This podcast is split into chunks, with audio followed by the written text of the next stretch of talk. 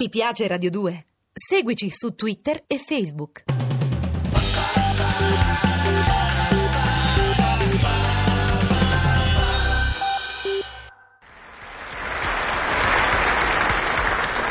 Amici e fratelli e nonni dilettissimi, qui è Don Gnazzi che vi parla, come sempre disposto, è vero, a elargirvi una frase di conforto e di consolazione. Ho ricevuto molte lettere, sì. Sì, io le lettere le ricevo e sapete perché? Perché prego moltissimo. Io prego, pregate anche voi se le volete ricevere. Dicevo che ho ricevuto molte lettere, vero, in cui mi si chiede come giudico i trapianti cardiaci. Rispondo positivamente. Barnard, con la sua nuova tecnica, si è rivelato dispensatore di gioia di gaiezza. Il suo ultimo paziente, infatti, d'ora in avanti sarà veramente felice. Perché due cuori ce li ha già, gli basterà aggiungerci una capanna, non è vero? Meno bene, invece, la nostra situazione sanitaria, alquanto deficiente. Absit injuria verbis, si assente l'ingiuria dal verbo, non è vero? L'ospedale di Verona, lo sapete, per questioni di bilancio, ha dovuto mettere all'asta un prezioso quadro di Mantegna, valutato 5 miliardi, dico poco. Nescio, non so se troverà acquirenti. Per quanto riguarda me, mi voglio informare se all'asta ci saranno cose più a buon mercato, magari qualche quadro della mutua. Comunque, è vero, si prospettano situazioni imbarazzanti. Va a finire che a dirigere l'ospedale di San Camillo chiameranno il pittore Guttuso o Gentilini o De Chirico. Insomma, questo della vendita delle opere d'arte può, non è vero, essere un nuovo sistema per sanare i bilanci. La RAI, per esempio, potrebbe vendersi un canaletto, magari il secondo. E il Parlamento, invece, si potrebbe vendere un quadro di Fanfani. certo, fedeli amici, che in questo modo i nostri capolavori finiscono nelle mani di chissà chi. Deve essere per questo che i nostri uomini più facoltosi, amanti dell'arte e soprattutto di Michelangelo e di Leonardo, non è vero? Conservano le immagini di questi nostri artisti nelle cassette di sicurezza di Zurigo e di Ginevra. Avete capito? Cari fratelli, voglio concludere il mio preambolo invitandovi a una maggiore serenità. Non fatevi prendere da shock psi... Non fatevi prendere da sfasio psi... Non fatevi da quella cosa lì, insomma, psicosi, dicevo, di cui io stesso sono stato il testimone. L'altro giorno, quando a padre Rotondi ho annunciato che avevano sequestrato Emanuele, sapete cosa mi ha chiesto?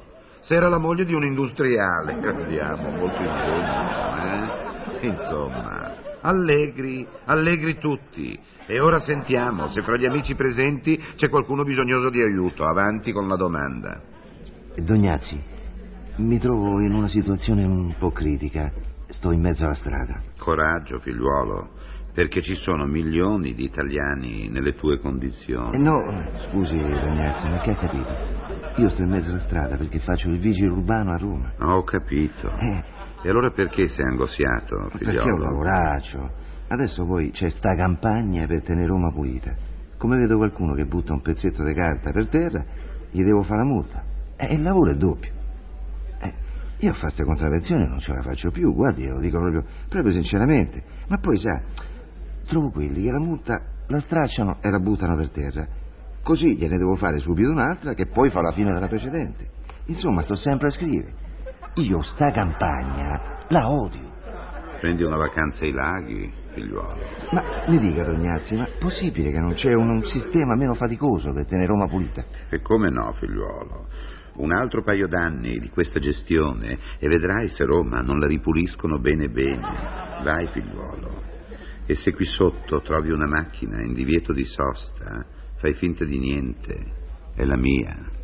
Non è vero? Avanti un altro. Dognazzi, mio marito è molto superstizioso. Adesso poi si è fissato che mio fratello porta ielle. Come lo vede, gli fa gli scongiuri, le corna.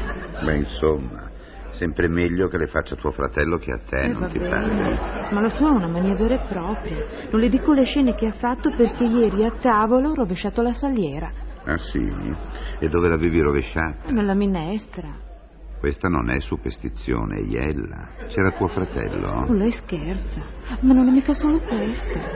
Per lui qualunque cosa, persona, oggetto, è il suo segno zodiacale. Ma cosa mi dice? Eh, per esempio l'olio. Lui prima di condire l'insalata con l'olio extravergine guarda l'oroscopo della Vergine. E la peppa. Eh, è diventato un vero esperto, ma non è che fa peccato. Ma no, direi di no, anzi può essere utile, non è vero. A proposito, dato che il nostro governo è nato sotto il segno del leone, il Ministero del Lavoro sotto il segno del Toros e quello delle finanze sotto il segno della bilancia dei pagamenti, perché non ti fai fare l'oroscopo e lo mandi al Presidente del Consiglio? Tanto per aiutarlo a indovinare almeno una volta qualche cosa, non è vero? Vai pure, cara. Va bene, grazie. Avanti seguente. Tognazzi, Sì. io sono un estimatore di Sanremo. Teologo? No, giocatore. Vede, a me piacciono tutti i giochi. Non mi dire che ti piacciono anche i giochi senza frontiere, se no non ti assolvo. No, non esageriamo. Solo che da un po' di tempo in qua mi è venuta la mania forsennata della roulette. Come si spiega? Non saprei, forse sarà il clima. Vedi, caro amico, oggi l'Italia si può paragonare giusto appunto a una roulette. E perché? Ma come perché? Perché c'è un sacco di gente che dà i numeri, palline che girano, c'è il rosso, c'è il nero e qualcuno che cerca di far saltare il banco. Inoltre c'è sempre qualcuno che spera nel gran colpo e quello che sogna di reggere fino alla tredicesima mano, non è vero? Voglio dire, insomma, fino alla La dodicesima. dodicesima. Perché tanto la tredicesima ormai ce l'hanno talmente alleggerita Eh. che è come se non ci fosse. Vai pure, Sì, figliuolo. sì, Tognazzi.